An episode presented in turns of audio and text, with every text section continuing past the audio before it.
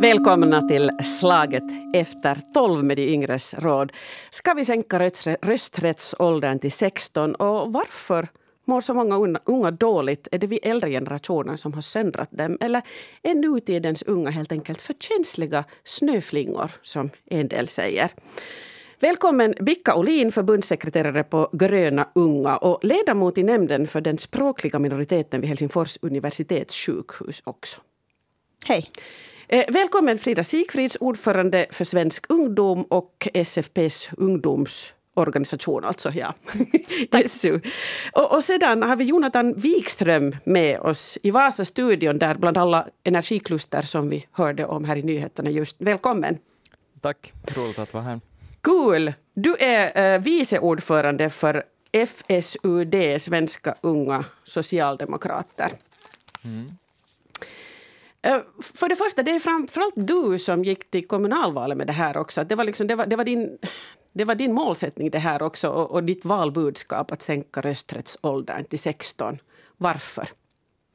Ja, no, jag tycker ju att särskilt i kommunalvalet så är det ju många beslut som angår uh, unga, eh, uh, sådana som är uh, 16 år, me mellan 16 och 18 år gamla, sådana som går i gymnasiet, grundskola och så vidare, eh, som berörs av de här besluten som kommunfullmäktige fattar. Och varför ska inte de få vara med och bestämma om de saker som angår dem också? Jag anser också att 16-åringar har i och med den läroplan som eh, vi just nu har som fostrar och elever till demokratiska medborgare, så har de de färdigheter de behöver för att kunna delta i demokratiska val. Mm, undervisningen är på en hög nivå i vårt land, så de borde få alla de förutsättningarna.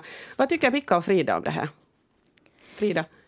Tack. Äh, jag tycker absolut att rösträtten borde sänkas till 16 år. Äh, 16-åringar är smarta. De är intresserade av politik och jag tycker ett av de största argumenten i den här debatten till varför vi borde sänka rösträttsåldern till 16 är att man är straffrättligt straffrättsligt skyldig från och med 15 och också skattepliktigt skyldig från och med att man fyller 16 år eller under det året. Och om man är straffrättsligt skyldig och skattepliktigt ansvarig så tycker jag att man också ska kunna rösta i demokratiska val. Men till skillnad från Jonathan så tycker jag kanske att det här är en nationell fråga och, och någonting som jag hoppas att regeringen skulle ta ställning till, att vi skulle kunna införa det här i hela Finland, att 16-åringar skulle få rösta i alla val mm. och också ha möjligheten att kandidera. Vilka håller du med? Jag tycker vi skulle kunna sänka det rakt till 15 år just på grund av de orsakerna som Frida just lyfte upp, okay. straffrättsligt ansvar och så vidare. För att det är ju de frågorna som vi fattar beslut om i, i val, vad det, vad det gäller för regler i vårt samhälle och hur de påverkar oss. Och alla som berörs av dem ska kunna påverkas i, till den grad vi bara kan erbjuda när det gäller rösträttsåldern så tycker jag att det är något som man bra ska kunna ändra på. Och sen finns det ju massor med andra metoder för att påverka som vi också behöver utöka också till yngre människor än 15-åringar. Men att det är en bra början att sänka rösträttsåldern. Mm.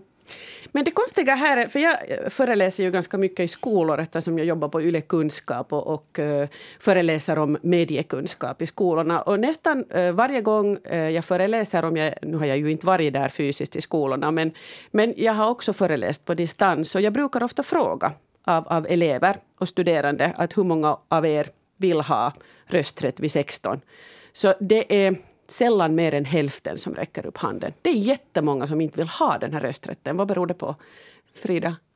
No, här tror jag att man kan inte dra alla unga över samma kam, utan precis som bland äldre så finns det olika åsikter bland de unga. Men jag tror att, att sänka den här rösträttsåldern till 16 år, så det tvingar ju inte någon att gå dit och rösta, utan däremot så ger det möjligheten åt de som vill. Och jag tror att till exempel äh, många röstar nu för första gången när de har flyttat hemifrån äh, till en helt ny ort och man är kanske inte insatt i exempelvis de kommunalpolitiska frågorna och det kan kännas svårt att gå och rösta eller engagera sig. Och jag tror att den här sänkningen äh, till 16 skulle leda till det att man i större utsträckning skulle gå och rösta. Och forskning visar ju på att om du har röstat en gång äh, så är det också mer sannolikt att du kommer rösta i fortsättningen. Och därför tycker jag att det här är också en fråga, inte bara för de unga, utan också för, för de äldre äh, i framtiden. Och därför borde vi absolut sänka den. Mm. Jonathan, hur är det, alltså, hur, hurdan respons har du fått för det här? Hur många av, av unga äh, 16-åringar enligt din erfarenhet vill ha den här rösträtten? Ja, no, det är svårt att veta. Jag jag studerar ju till lärare så jag har ju en del att göra med äh, barn och elever, men jag har inte på det sättet talat med dem om rösträtt, men äh, jag, jag måste hålla med Frida här, äh, om just det här, att jag, jag tror att det nog faktiskt skulle höja valdeltagandet en del om man redan som 16-åring skulle få börja rösta, till och med också i riksdagsval. Eh, och ja, som sagt så jag har den uppfattningen att elever är väldigt smarta. Eh, de som går i grundskolan redan som kan en hel del om en demokrati och liksom val. Så varför inte ge dem möjligheten att bestämma om det som angår dem? Mm. Jag, jag, jag, håller också med om att dagens elever är jättesmarta och de lär sig mycket mer i skolan än vad vi lärde oss i, i, min ungdom. Men ändå vill inte alla ha den här rösträtten, Vicka. Jag tycker det är intressant att du lyfter upp att det är lite på hälften som, har, som, som skulle kanske då eventuellt vilja gå och rösta Det är nu min liksom, sån här erfarenhet när jag ber dem rösta mm. i klassen. Så får man den, men samtidigt så det är ju inte, liksom, det här men, är inte en vetenskaplig men undersökning. Men det stämmer ju bra överens egentligen med hur de röstberättigade går och röstar. Ja, det, är, är lite sant. på hälften av finländarna som ja. väljer att använda sin rösträtt. Och jag tänker att det ligger säkert någonting i det, att om du frågar ett exempel på, på vilka som helst random människor i samhället så är det lite på hälften som, som använder sin rösträtt eller vill använda sin rösträtt. Uh, I några val så är, det, mm. så är det mm. sen flera. Jag tror att om man skulle erbjuda unga möjligheten att rösta i, rösta i presidentvalet så skulle det säkert vara ett lätt beslut för det är lättare att ta kopi på än, än många andra val. Ja. Men sen tror jag att, att det är också en fråga om att man frågar en grupp som inte har blivit erbjuden den möjligheten på riktigt, som inte har fått den på allvar. Och det är en helt annan sak om du går till någon av våra ungdomsorganisationer i partierna och frågar ja. att vill ni rösta? De vet att de kan påverka. De har fått det där självförtroendet, de har fått det där stödet och de vet att de har någonting att säga till om i samhället. Och det är klart att då, när man har den där självsäkerheten, så, så kommer det också med en, en, en önskning om att få använda den där rösten på så många sätt som man kan. Medan sen de här eleverna i klassrummen kanske kanske aldrig tidigare har fått frågan, kanske aldrig tidigare har fått en uppmuntran om att hej, att du är tillräckligt uh, påläst eller, eller tillräckligt smart för att gå och rösta. Och sen borde det ju inte heller handla om det. Inte handlar ju vår demokrati om att de som är på något vis mest pålästa eller mest Nej. insatta väljer att Eller mest sin, intelligenta. Eller mest intelligenta, eller, eller ens har den där grundskoleerfarenheten som på något vis nu skulle ge rättigheter till våra 15-16-åringar att gå och rösta i den här diskussionen. Utan vem som helst får gå och rösta för att det är så det funkar i en demokrati. Och samma sak tycker jag att borde gälla så många människor. Vi kan bara utöka det till både äh, minderåriga i dagens läge, men också till exempel äh, kunde vi helt bra se över hur länge man behöver ha bott i Finland för att få rösta i vissa val. Vi vill ju ha så många som möjligt med och bygga vår demokrati och då är det, tycker jag, ett tillräckligt bra argument bara att man, att man pratar om det. Ja. I mina mörkaste stunder, stunder har jag ibland tänkt liksom att men kanske man borde ha ett intelligenstest helt enkelt. och det vet jag att, liksom, att, att den diskussionen kommer i alla fall ibland upp när en del uppställda till exempel kommer med fasansfulla saker i sina mm. valkampanjer. Frida?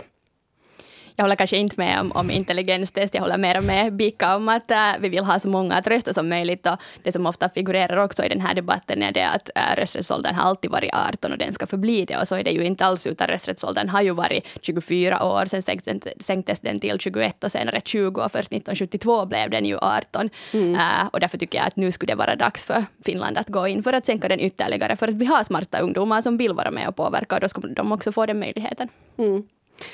Mm. Hade du ändå, Jonathan, någonting att tillägga i den här diskussionen eller går vi vidare till följande fråga? Nej, jag håller nog väldigt mycket med vad alla andra har sagt. Ja, ni sa bra saker men ingen vits att fortsätta på det här för ni är, så, ni är liksom så av samma åsikt.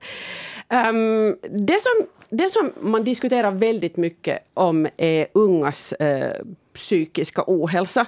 Eh, nu har vi ju välfärdsområdesval på gång och, och, det där, och man ser om att det blir rekordlågt valdeltagande nu den här gången. Eh, och man kan ju sen fråga sig att skulle valdeltagande bli högre om också 16-åringar skulle rösta. Om alla, alla ungdomar verkligen skulle gå och rösta på, på de som går till välfärdsområdesvalen med psykisk ohälsa vilka väldigt få ser ut att göra. Varför ser det ut på det här viset? Varför är det inte liksom psykisk ohälsa som man diskuterar i det här valet? Vilka? Jag tror det är kanske är fråga om en bubbla, för i min bubbla så diskuteras nog mest bara psykisk ohälsa inför det här valet. Okay. Jag tycker att det är en jättebra sak. Jag tror att uh, det här var ett, ett ganska svårt val att ta in, men jag tror också att det är lite Uh, nu, nu, säger jag rakt ut att medias och politikernas fel gemensamt att vi har gått omkring och sagt att det här är ett svårt val och att ingen kommer att vilja gå och rösta. Och det kommer säkert att uh, ha en viss påföljd också för valdeltagandets skull. Men, men jag tror och hoppas att det håller på att hända en liten skiftning och att den hinner hända här ännu före, no, imorgon börjar förhandsröstningen, men före valdagen. Att lite flera hinner vakna till, inte det här är ju egentligen så svårt, utan det här är ju samma jotton som vi har pratat om i kommunalvalet eh, hittills i fråga om sottefrågor och, och det är frågan om, om helt jätte på något vis jordnära tjänster som vi alla använder i vardagen i något skede av livet. Och speciellt nu när det gäller unga så är de här mental, äh, tjänsterna för den mentala hälsan hemskt väsentliga och väcker mycket diskussion. Och de flesta kan relatera till att antingen själv har behövt sådana tjänster eller haft någon i sin närkrets som har behövt. Och det tycker jag nog att det pratas om. Äh, men, att, men att det är klart att, att det här, här gäller lite samma sak, att om man har fått den här bilden att det här är svårt och det här är för svårt för mig och jag vet inte hur det här fungerar så jag får inte säga någonting. Så då är det ganska svårt att börja delta i diskussionen. Mm. Så är det. Eh, Jonathan, när du vill säga någonting, du är nämligen med, det kanske inte lyssnarna vet, men du, du är med från studion i Vasa, så jag mm. ser dig på, på min Google Meet här, så, så vinka bara när du vill säga någonting. Eh, Frida, vill du tillägga?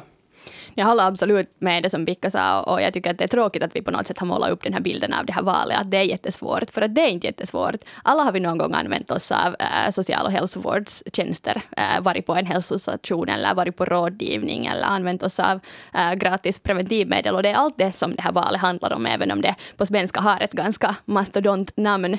Äh, och speciellt också, precis som Pekka nämnde i sin bubbla, så i min bubbla är det också jättemycket äh, mental ohälsa som man pratar om och tillgången till de här tjänsterna tjänsterna som idag inte fungerar. Och det hoppas jag att man genom det här valet skulle kunna lösa så att alla som behöver hjälp på riktigt får hjälp, för att idag fungerar det inte. Mm. Jonathan?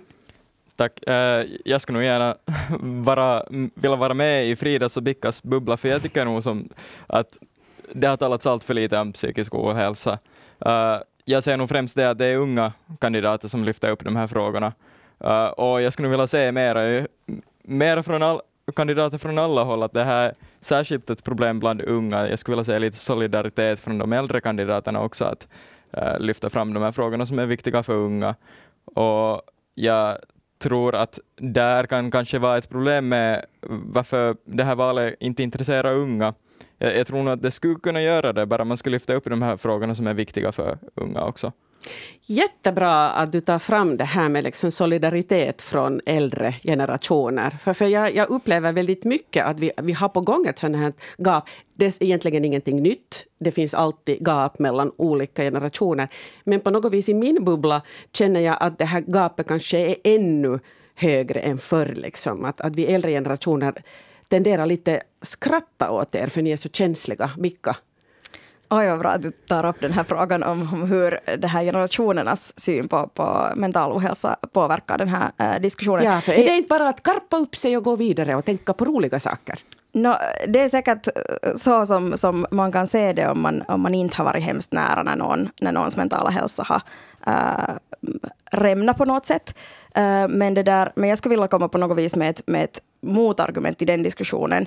Bara i frågan om att, att hur gör vi i, i livet när, när, när det kommer problem och, och, man argumenterar om lösningar och så kommer det då en sån här lösning på bordet som då att skärpa er och, och gå vidare. Och så har vi testat på det nu och det funkar inte. Så då skulle vi kanske kunna gå vidare från den diskussionen och fundera att eftersom det inte funkar så kanske det inte är det som är problemet. Att det är inte snöflingorna som tar för illa upp. För att helt tydligt så har vi sagt det åt dem och, och de blev inte något bättre. Så då behöver vi en annan lösning och då är det inte det som, som uh, har ju lättast i den här situationen. Att, att det på något vis känns inte hemskt relevant uh, att, att kritisera och kritisera, för det är inte på något sätt lösningsinriktat. Det är ingen mår något bättre av det, ingenting blir bättre, inga tjänster blir bättre, inga, ingen i vår generation kommer att klara sig desto bättre bara för att man har sagt att oj, att, men du är en snöflinga, så att det är säkert därför du mår dåligt. Frida, vad säger du, vad har du för hälsning? Vi har säkert ganska många så här äldre generationslyssnare här, så vad är dina hälsningar till dem nu? Jag skulle kanske säga att jag tycker att det är jättebra att vi pratar om de här problemen kring mental ohälsa. De senaste åren har man börjat prata om det mera och mera och det tycker jag att det är jättebra.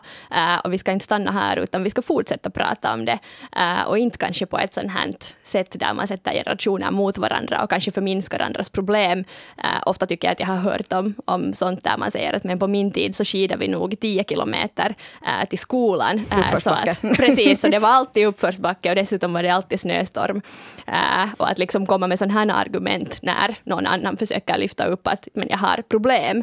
Uh, och vi ser ju idag att, att det finns ett behov att utöka mentalvårdstjänsterna och jag tycker att Bika lyfter bra fram det att att äh, vi har nu testat på den här skärp dig-lösningen, att det var värre på min tid och istället borde vi försöka hitta de här lösningarna och, och jag tycker att det här är ett problem som på något sätt hänger ihop i, i hela vårt samhälle också om man tittar på till exempel regeringens målsättningar om att höja sysselsättningsgraden eller ens kunna upprätthålla vårt välfärdssamhälle i framtiden som jag ändå tror att är en målsättning som vi alla äh, kan enas om att vi vill kunna ha den också i framtiden. Och då måste vi ju kunna också se till att den generation som kommer vara arbetsför om några år också har möjlighet att vara det, om vi vill kunna upprätthålla alla de tjänster som vi har idag. Så att istället för att minska det här problemet så måste vi ju kunna hitta lösningar tillsammans. Och det kräver det att man också kan diskutera de här eh, frågorna mellan generationer. Mm. För ni är ju mindre generationer än, än vad de äldre generationerna är, så vi har ju stor arbetskraftsbrist i framtiden, säger vi äldre ofta och är mycket, mycket oroade. Jonathan?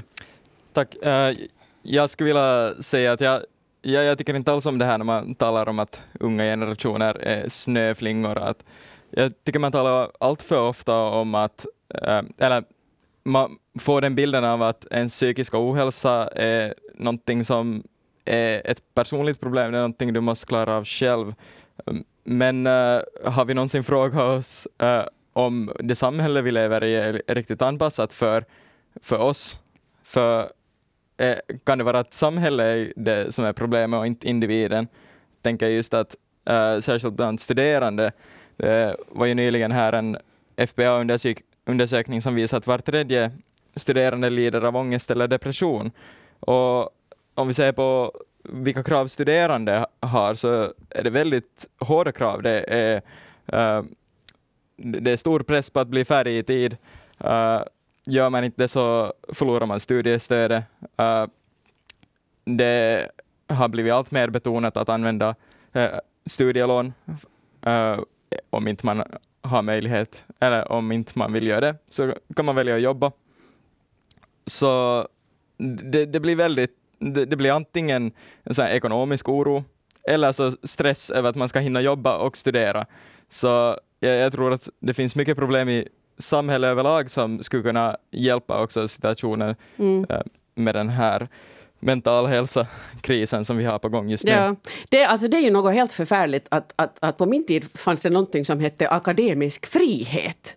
Och, och man fick studera hur länge som helst och fick studiestöd. Och så är det ju inte alls, har jag märkt nu. Och det, det, är ju alldeles förfärligt. För att folk behöver ju också tid att mogna. Och kreativitet behöver tid. Att man, liksom, man kan inte stoppa en korv hela tiden.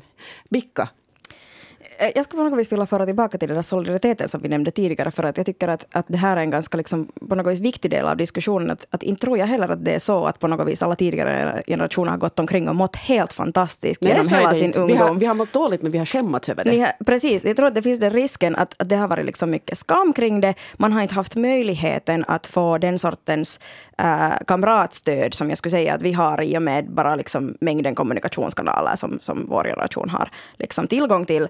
Uh, och, och, därför kom, finns det nu en sån här kanske lite bitter generation som tycker att eftersom vi inte fick må bra så ah. får inte de här heller. Aj, och det är, kanske, det är kanske en del av sanningen. Jag tror inte att det är hela sanningen men nog en del av sanningen som jag tycker vi måste tala om. Att inte är det så att någon går omkring och säger att det inte var, att det var jättebra förr och nu är allt helt hemskt och det är därför vi mår dåligt. Men vår generation har verktyg att påtala att nu är det inte bra och nu måste vi göra någonting. Och det att man tidigare inte har gjort någonting är inte någon orsak till att liksom låta den här generationen också må mm. dåligt. Vi har tidigare generationer som har haft trauman från äh, krig och konflikter. Och, och, och det talar man inte heller precis. om, utan folk betedde sig bara superkonstigt. Och hur bra mår nu sen de människorna? Inte har de nu sen mått genom hela livet? Och sen mm. har vi, eh, alltså, nu har vi generationstrauman också i Finland, eh, för att inte tala om många andra länder, men att också i Finland, där eh, en far eller morförälder som har mått dåligt på grund av utmaningar i sin barndom och ungdom har förts vidare från generation till generation. Och det är också en del av det, vad våra unga människor idag mår dåligt över. De här är inte, på något vis, ja. de är inte på något vis frånskilda från varandra. Det är inte olika samhällen, inte olika liv vi har på det sättet levt, utan de, går, de hör ju ihop och de hör ihop med vårt samhälles berättelse och historia. Men därför tycker jag att också lösningen måste finnas på, på den fronten och inte på något vis på en individuell front. Mm. Frida? Jag tycker att Jonathan lyfte upp en bra poäng här om, om hur samhället kanske också har förändrats äh, sen 50 år tillbaka om vi tittar på den tiden. Och jag tror inte att man kanske kan heller tänka på det att okej, okay, men så här upplevde jag eh, det att vara ung för 50 år sedan så att det måste vara lika nu. Utan så är det ju inte, utan det finns ju en massa saker som, som har förändrats under tiden och som kanske har lagt till den här pressen också på unga genom åren. Och, och jag tror att det mycket handlar om också det att man är kanske man har en avsaknad äh, av framtidstro och man kanske ser stora hot på ett annat sätt vad man, än vad man har gjort tidigare. Äh, och man vet inte riktigt hur man ska tackla dem om vi talar till exempel om äh, klimatförändringen eller kommer till exempel äh, vår generation någonsin att få gå i pension och om man tittar hur statsskulden ökar hela tiden och nu ser vi också äh, internationella oroligheter och, och till och med konflikter runt om i världen.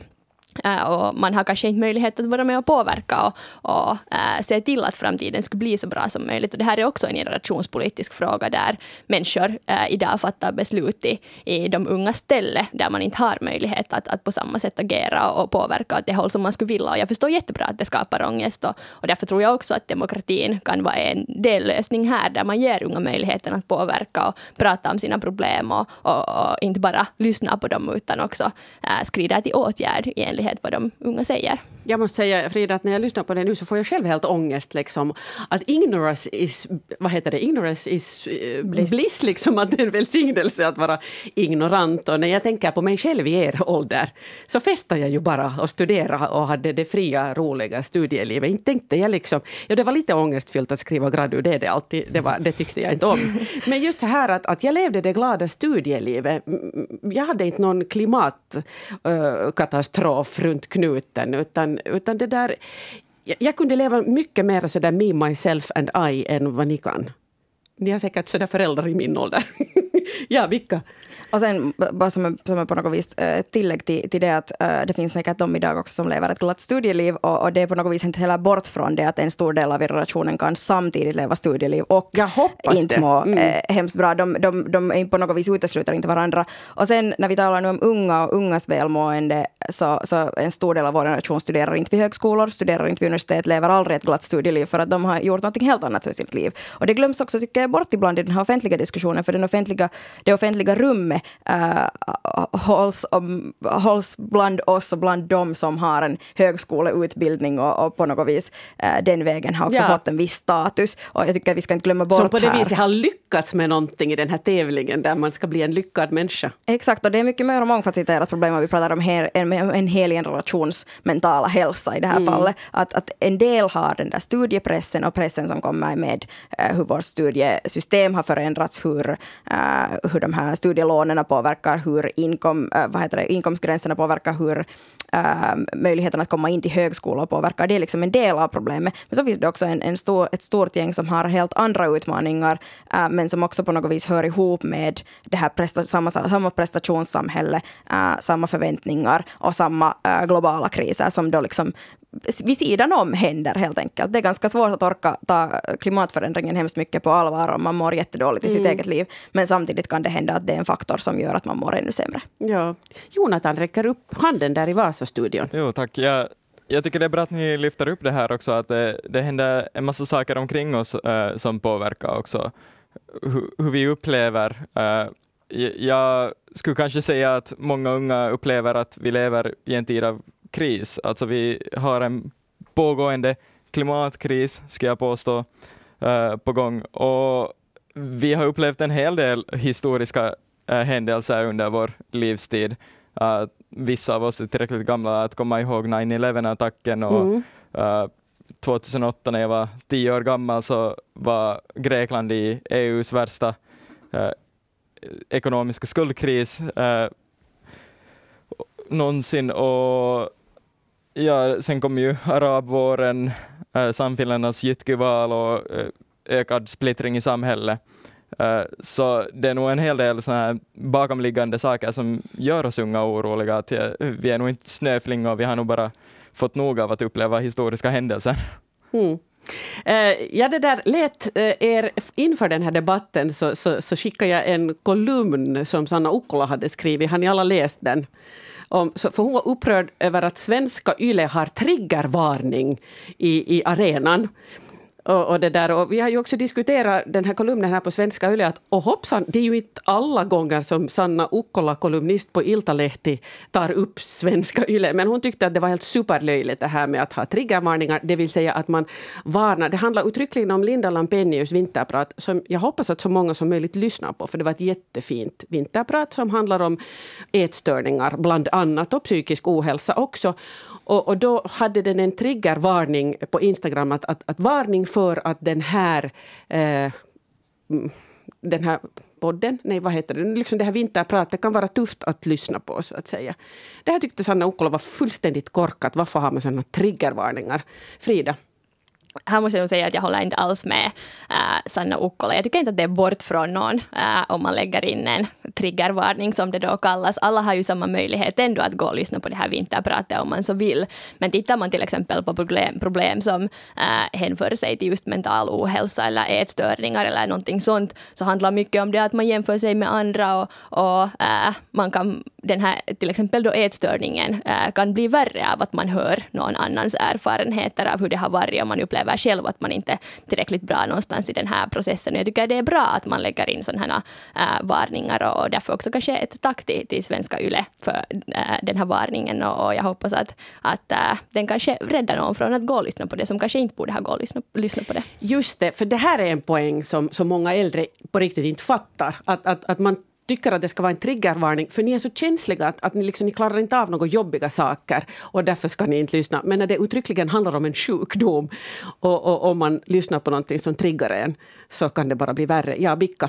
Det här är ju i grund och botten en jättestor demokratifråga. Den som är privilegierad tillräckligt för att få överhuvudtaget prata i det offentliga rummet väljer att, att lyfta upp ett ämne. Och om det då finns någon som av vilken som helst orsak uh, är känslig för just det ämnet eller har en sån Eh, situation just nu på gång, att det inte liksom, det passar inte in sig att ta in alla de där känslorna som hör dit, uh, så kan den inte delta. Och det här är inte heller någonting nytt. Det här är inte heller någonting som vår generation har hittat på. Det är bara det att vi skulle ändå vilja vara med, fast den där ätstörningen eller uh, det där andra jobbiga ämnet som hanteras någonstans i media eller någonstans i offentligheten uh, sätter igång någon slags trigger, så vill man ändå veta om att det här existerar, så att man kan välja vilken del av infon, vilken del av diskussionen man tar del av och inte behöver bara helt och hållet stänga av nyheter och uh, underhållningsinnehåll i rädsla för att äh, inte kunna, kunna vara med på ett jämlikt sätt. Det är ju hela, hela poängen med, med trigger warnings, att vi gör det möjligt för folk att lite mera planera så att vem som helst oavsett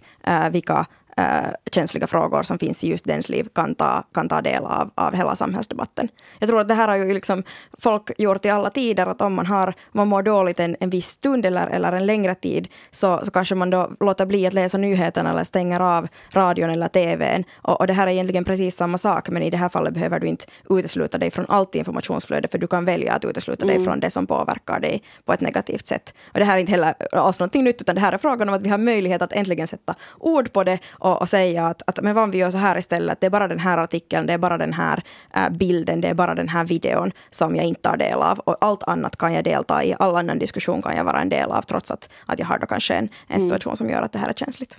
Jag kan ju berätta, för det är ju ingen hemlighet att jag har lidit av väldigt svår depression och jag har ju talat om det öppet också i, i, i podden Min galna mamma.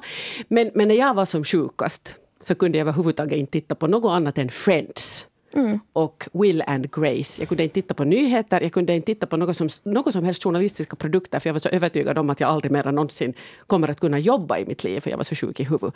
Så, så det där, um, nu när du säger det där också så, så blir jag så påmind av att ja just det, att man kan, att det, liksom, man kan må så dåligt att man inte kan ta del av saker. Jonathan?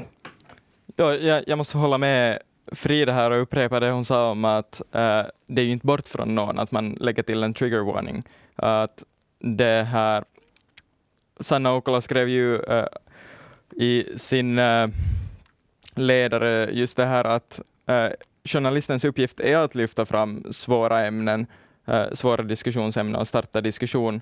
Och jag håller helt med om det, att man ska lyfta upp svåra ämnen. Det handlar inte om att journalister inte får lyfta upp svåra ämnen för att man måste lägga till en trigger warning.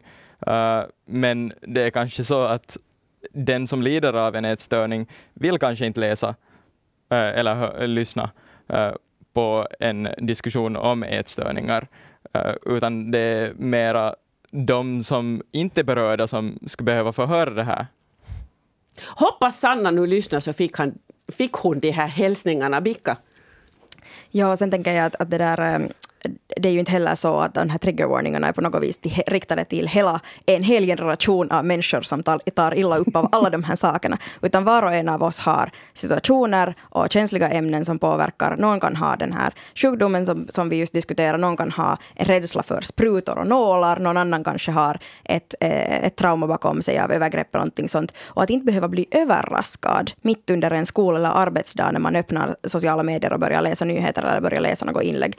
Uh, det är ju det, det det handlar om. Att kunna lite sådär förutse att okej, okay, men det här är ett jobbigt ämne, men jag tycker det är viktigt, så jag läser det här kanske senare idag när jag är hemma och, och kan liksom, uh, ta det lugnt i den där situationen när det inte gör någonting om jag reagerar eller om, jag, om, jag, om det här väcker starka känslor. Det är, ju, det är ju bara det det handlar om. Det är inte heller frågan om att man skulle ta bort någon form av innehåll, utan desto mera kan vi publicera innehåll. Och, och så är det kanske också ett visst svar på de här klickrubrikerna, där man verkligen ibland blir överraskad av att vad det är man hamnar in och läser på, no, hur grafiskt någonting är beskrivet eller någonting ja. sånt. Att det här är också ett, ett, ett sätt att liksom ge uh, den som um, medie, mediernas, medians liksom läsare eller, eller, eller den som tar del av material mera möjlighet att bara själv förutspå, för, för, för kunna liksom lite um, fundera att vad, vad och hur vill jag ta del av i min, i min vardag. Det är också ett sunt sätt att tänka på något vis. Det är ju väldigt sunt att välja bort saker och inte bara suga åt sig allt som kommer framför en. Och där har vi ju någonting att lära oss allihopa. Att vi behöver inte vara där ute hela tiden och suga åt oss allting för vi mår inte bra av det. Det är helt bevisat. Uh, avslut, det är dags, börjar vara dags för oss att avrunda det här. Eh, jag låter er alla säga några såna avslutningsord här. Ännu några visdomar till de äldre generationerna från de yngre. Vem vill börja? Frida. Tack. Uh, inte vet jag om jag behöver ge så mycket råd, uh, men, men kanske avslutningsvis så skulle jag vilja säga det att jag tycker det är jättefint att vi är här och diskuterar de här frågorna idag och, och jag hoppas att vi har en, en, också en äldre lyssnarkår för att kunna också mötas uh, någonstans i mitten och det är det som jag tror att det här handlar om, det vill säga att olika generationer möts och kan prata om frågor som kan vara svår, svår för någon del av generationen och, och det är så jag tror att vi bygger upp ett bra samhälle genom, genom goda diskussioner. Vilka? Nu var vi ju hemskt av samma åsikt här med, med Jonathan och Frida idag och, och det var jättekiva men, men jag vill också kanske säga att, att det är inte på något sätt så att alla unga måste ha samma åsikt eller hålla med om allt vad vi sa idag för att på något vis få vara en del av den här unga generationen. Uh, och det är kanske det som ska vara viktigast att komma ihåg att precis som alla andra generationer så är alla unga också olika, har olika behov, har olika önskemål, har olika uh, Äh, tankar och åsikter och attityder och, och, det är inte så att man måste liksom låta alla unga komma lätt undan för att många unga mår dåligt till exempel. Och så har man sagt att nej men, att, men då behöver vi inte äh, pressa dem på någonting, utan tvärtom. Uh, jag tror det bästa sättet att bara bemöta med respekt och bemöta så som man skulle bemöta vem som helst i, i sin egen ålder eller i sin egen generation. Och, och ge en ärlig chans åt vilken individ som helst att få, uh, få på något vis lyckas i, i, lyckas i livet och få må bra. Det är ju egentligen sista slutligen det handlar om. Hörrni, nästa gång måste jag ju bjuda er hit på nytt liksom, och då får ni debattera liksom, politiskt med alla de här poängerna som ni är oense om. Jonathan, vad är dina slutord? Ja, tack. Jag måste säga jag är glad att höra att de andra också lyfter fram det här att vi måste ju mötas halvvägs någonstans och uh, alla generationer. Eh, solidaritet är ett av mina favoritord och jag tycker att det här är någonting vi särskilt borde betona i det här välfärdsområdesvalet, att uh, solidaritet, att uh, vi mot alla generationer, unga och gamla, borde just precis mötas halvvägs och diskutera och komma fram till att hur kan vi både ta i beaktande äldrevården och se till att ungas äh, mentala hälsokris äh, eh, det här fixas på något sätt. Äh, det, min, min lösning är att ta alla till bordet och solidariskt försöka hjälpa varandra att hitta en lösning. Tack Jonathan Wikström, finlandssvenska unga socialdemokraters vice ordförande. Tack Vikka Olin, Gröna ungas förbundssekreterare. Och tack Frida Sigfrids, SUs ordförande. Här sätter vi punkt Förslaget efter tolv. Jag heter Heidi Finnila och Satu Uimanen skötte ljudtekniken.